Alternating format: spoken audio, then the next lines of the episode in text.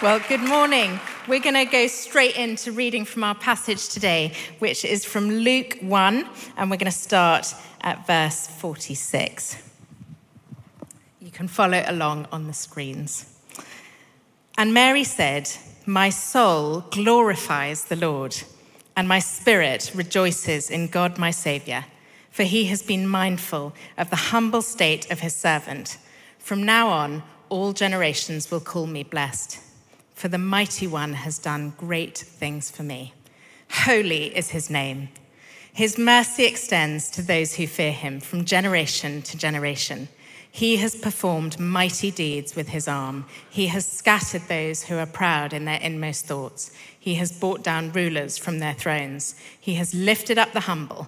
He has filled the hungry with good things, but has sent the rich away empty. He has helped his servant Israel remembering to be merciful to Abraham and his descendants forever, just as he promised our ancestors. I want to talk to you today about responding to uncertainty. Last week, I was working from home and I heard from the kitchen this huge roar and this crash. And I ran through to the kitchen and I saw my husband Ben jittering down to the ground with this lamp smashed next to him. And I was like, Ben, are you all right? And he said, I've been electrocuted. Thank goodness, as you will have seen from this morning, he's absolutely fine, although I do think his hair is slightly shot up a bit higher than normal. But we were both a little bit shaken. And it struck me that uncertainties are all around us at the moment. And I don't know about you, but this Omicron variant has really started to mess with my hopes for Christmas Day. I have 26 people in my family, and we haven't all been together since before the pandemic, but we're planning to be together on Christmas Day. And as I watch the news, I wonder if that's going to happen. Perhaps you have plans that now are feeling a little bit shaky. Maybe a week or so ago, you had holiday plans go into disarray as flights were cancelled. Perhaps you're waiting for medical test results and the doctors are looking into something and you're not sure what it's going to be. Maybe changes are happening for you at work at the moment and you don't know what the impact is going to be on your life. Perhaps your job is coming to an end and you have no idea what you'll be doing in a year's time. And add to that the news we heard last week that our very own Nicky and Pips are stepping down and we are now in a handover zone. I mean, what are we to do? What's the world coming to? How do we respond to change? How do we find our way through times of uncertainty? Well, Mary is the most amazing example to us on how we respond to uncertainty. Do you know, whilst preparing this talk, I have become completely in awe of Mary. She spent so much time with Jesus because she was the mother of Jesus. So she must have loved him, prayed for him, clothed him, fed him, cared for him. Do you know that Mary was present at every key moment in Jesus' life? She gave birth to him, she was with him throughout his life. She watched on as he was crucified. She took spices to his burial. She was a witness of his resurrection life. And the book of Acts tells us that she was present on the day of Pentecost when the Spirit of Jesus was poured out. The Holy Spirit was poured out on all the people that were there. And the church was birthed. She was there. And you know, P- Peter, the disciple, has often been referred to as the founder of the church. But Mary has been referred to as the heart of the church. She points us to Jesus. Even as a teenager, she was filled with the Holy Spirit. Cardinal Raniero Cantalamessa, who is preacher to the papal household, wrote this amazing book, which I must commend to you, Mary, Mirror of the Church. And if you don't have, um, if you are looking for something for your Christmas list, I really recommend this book. Um, he says this. He says, that Mary that Mary was the most sublime example of a spirit-filled person. And she was the place of the manifestation of God's creative power. Because in her womb, God's creative work took place by his Spirit. And he collaborated with her to bring himself, the King of Kings, into the world to save us. And Mary was in a very uncertain situation. These verses we have read are referred to as the Magnificat, Magnificat, the song Mary sings after the moment that the angel Gabriel has told her that she is going to have a baby and that that baby is going to be the Son of God. She wasn't just to face disowning by her fiance or her family's embarrassment, it goes much further.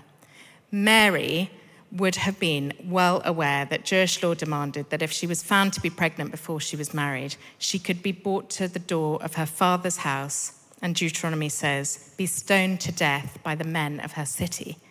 She faced actual risk to life. And in that moment, with all of that uncertainty, she shows us three ways to respond to that uncertainty. The first thing is this respond with rejoicing. Verse 46 says, My soul glorifies the Lord, and my spirit rejoices in God, my Savior. I am comforted that she gets to a place of rejoicing in God gradually. When the angel first comes to her in the passage before and says to her that she's going to have a baby, her initial response is sort of measured incredulity. How can this be? She says.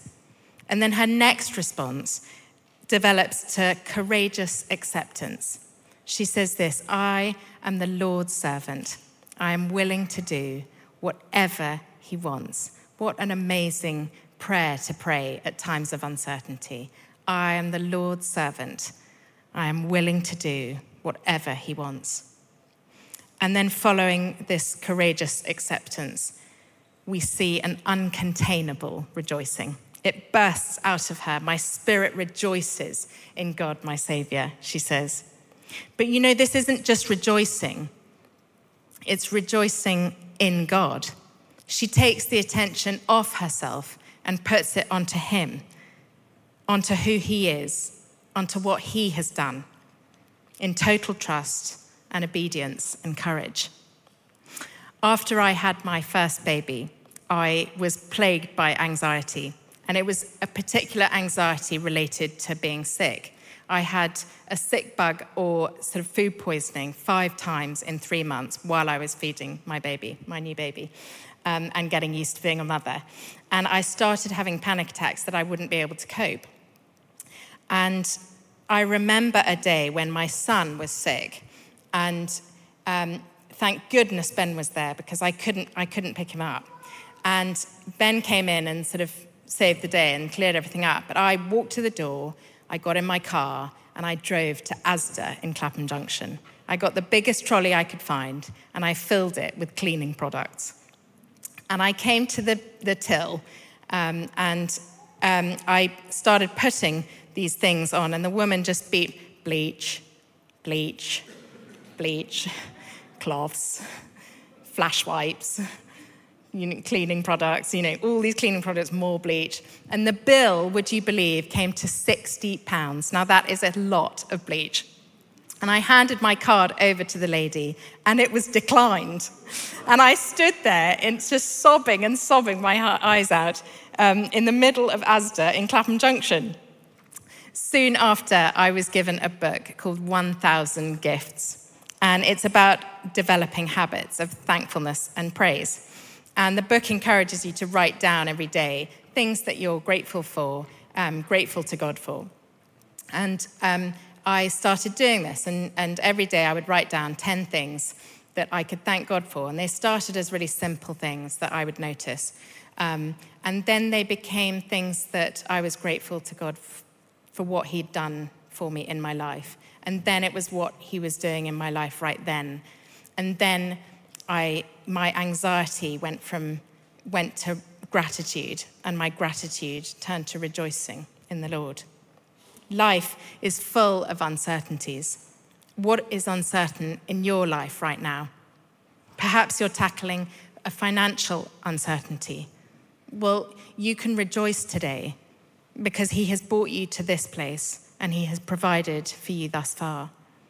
Maybe you have uncertainty about a friendship or a relationship, somebody who's hurt you, and you can't forgive them. Well, today you can rejoice in God because He has forgiven you and can give you that same strength to forgive others. Mary shows us that she could and we can rejoice in God, regardless of the situation. The second way Mary shows us how we can respond to uncertainty is to recognize the reversal. Mary shows us something about the way God works. His ways are often upside down to the way the world works. Even within this passage, she speaks of the way God exalts the humble, in other words, the depressed, the brokenhearted, or the cast down. Are you depressed or brokenhearted today? God can turn that situation around. And Mary contrasts this to the way the world is so drawn to power and success and strength.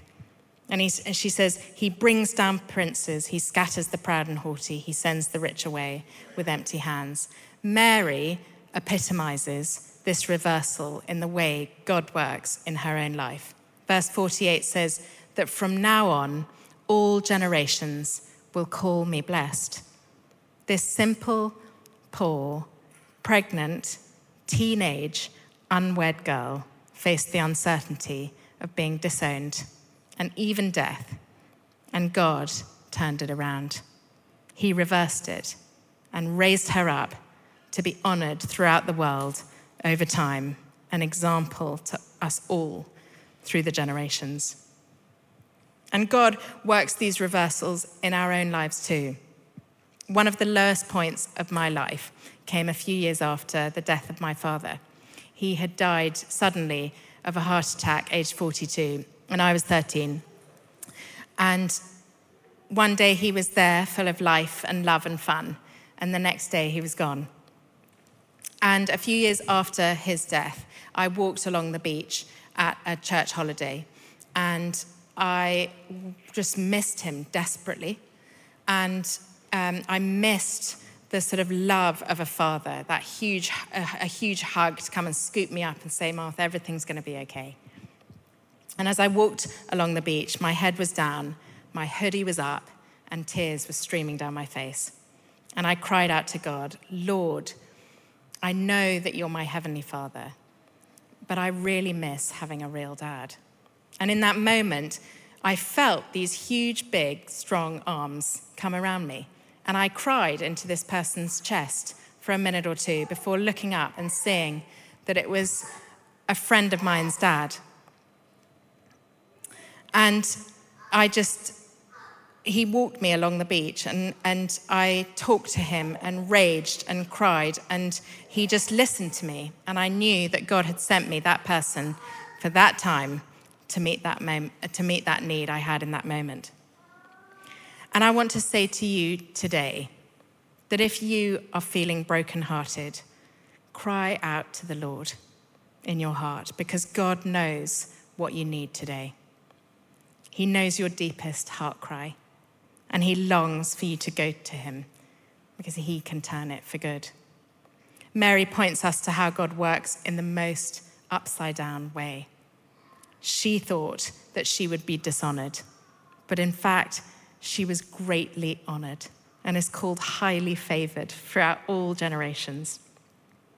You may feel like you're going through a real trial right now and facing deep uncertainty, but God is with you he is able to use the worst of circumstances and turn it for good. Mary wouldn't have understood what was going on or why this was happening. And you might not understand why your situation is happening to you, but God can reverse it. He can turn it around and bring about good through your situation. So respond with rejoicing.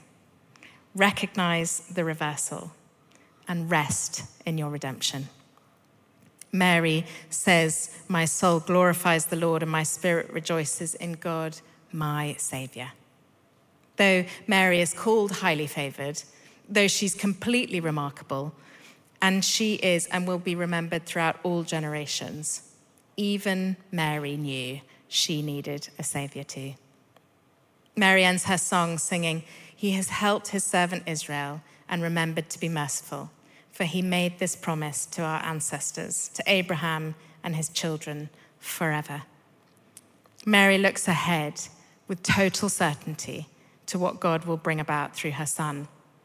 The entire Old Testament hope for a Savior is about to be realized. Jesus is the fulfillment of the promise of mercy and redemption. There is a finality to what she says. He has helped, He has remembered. The promise is forever. Finally, the promised Redeemer is here, and in that redemption, you can have rest. It's like that feeling of peace and rest as your head hits the pillow after a long and busy season and it's over. That feeling of like, oh, I did it, it's done. Just that total relief. A few years ago, we were part of a church plant to Portsmouth. And when we lived there, we met this girl who um, her father had died when she was very young and she didn't know how he had died. And um, her, her mother had seen a sort of revolving door of different men, and, and life was chaotic and often quite scary. And we asked this girl to help us on a Sunday with our children. And she came and she sat with the children in their kids' groups. And then after a while, she said, Oh, I might come into the service. So I was definitely come in. Um, and she came and she sat, and as the worship started, I looked at her and I said, Are you, are you okay? And she just said, Oh, I, I just feel something. Something's happening to me. And I said, Oh, do you want to leave? And she said, No, I feel like I'm going to cry. And she said, I feel really like I'm loved, like I'm home. And it's such a relief. It may feel like we are all facing great uncertainties with COVID or with plans or relationships or dreams. But today, you can know that Jesus came for you and me, and he came to fulfill God's great promise that he loves you, he knows you completely. And when you come to him, you will find eternal certainty and complete rest. Mary watched Jesus throughout his life every high and every excruciating low, and particularly the most excruciating of them all when he hung, her son hung, nailed to a cross. And he gave his life for her and for you and for me. The model of faith and love and hope. Mary points us to Jesus it's like she takes your hand today and she lifts up her finger and she points to her son so that you can look at him, whatever uncertainty it is you face today, and you can still rejoice in God. You can know that he can reverse your situation and you can receive his ultimate and eternal rest. In Jesus' name, amen.